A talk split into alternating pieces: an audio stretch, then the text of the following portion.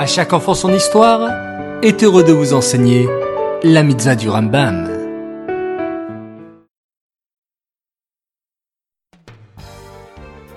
Boker Tov les enfants, j'espère que vous allez bien.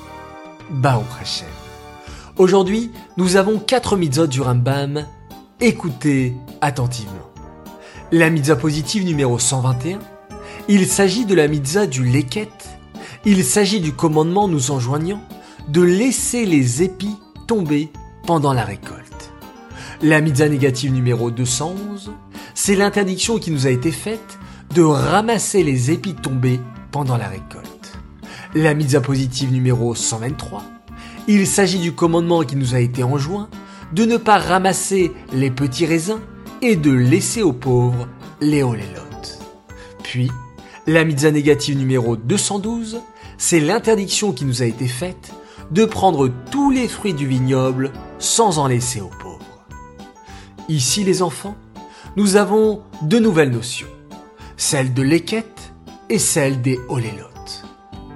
Et c'est quoi la Mitzah du l'équette ?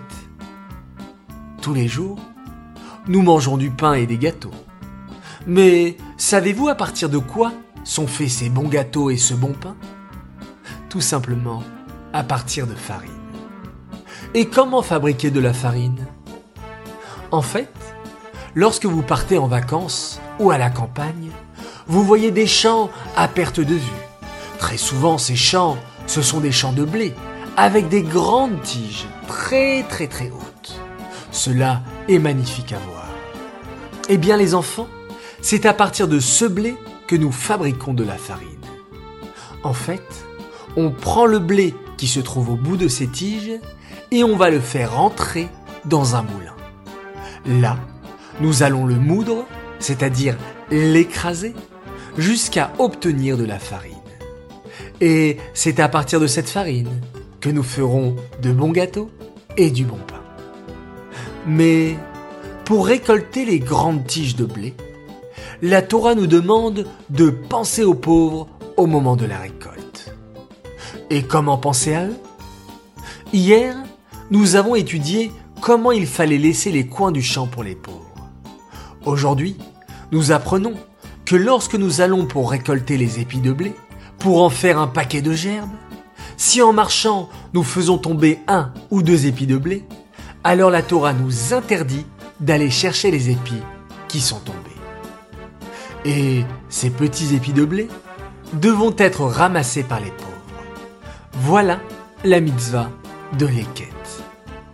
Après avoir expliqué la mitzvah de Leket, nous allons maintenant expliquer la mitzvah de Olélotes. En fait, les Olélotes, ce sont des petits grains de raisin se trouvant dans un pied de vigne. Il y a quelques jours, nous avons expliqué ce qu'est un pied de vigne. Aujourd'hui, nous allons parler du raisin qui pousse sur un pied de vigne. Le raisin pousse en grappe de manière générale. Mais il y a aussi des petits grains de raisin à droite et à gauche qui ne poussent pas comme une grappe normale. Mais elles poussent sur une petite branche avec des raisins éparpillés. Alors la Torah nous demande de laisser ces petits grains pour les pauvres et ça s'appelle la mitzvah de Olélotes.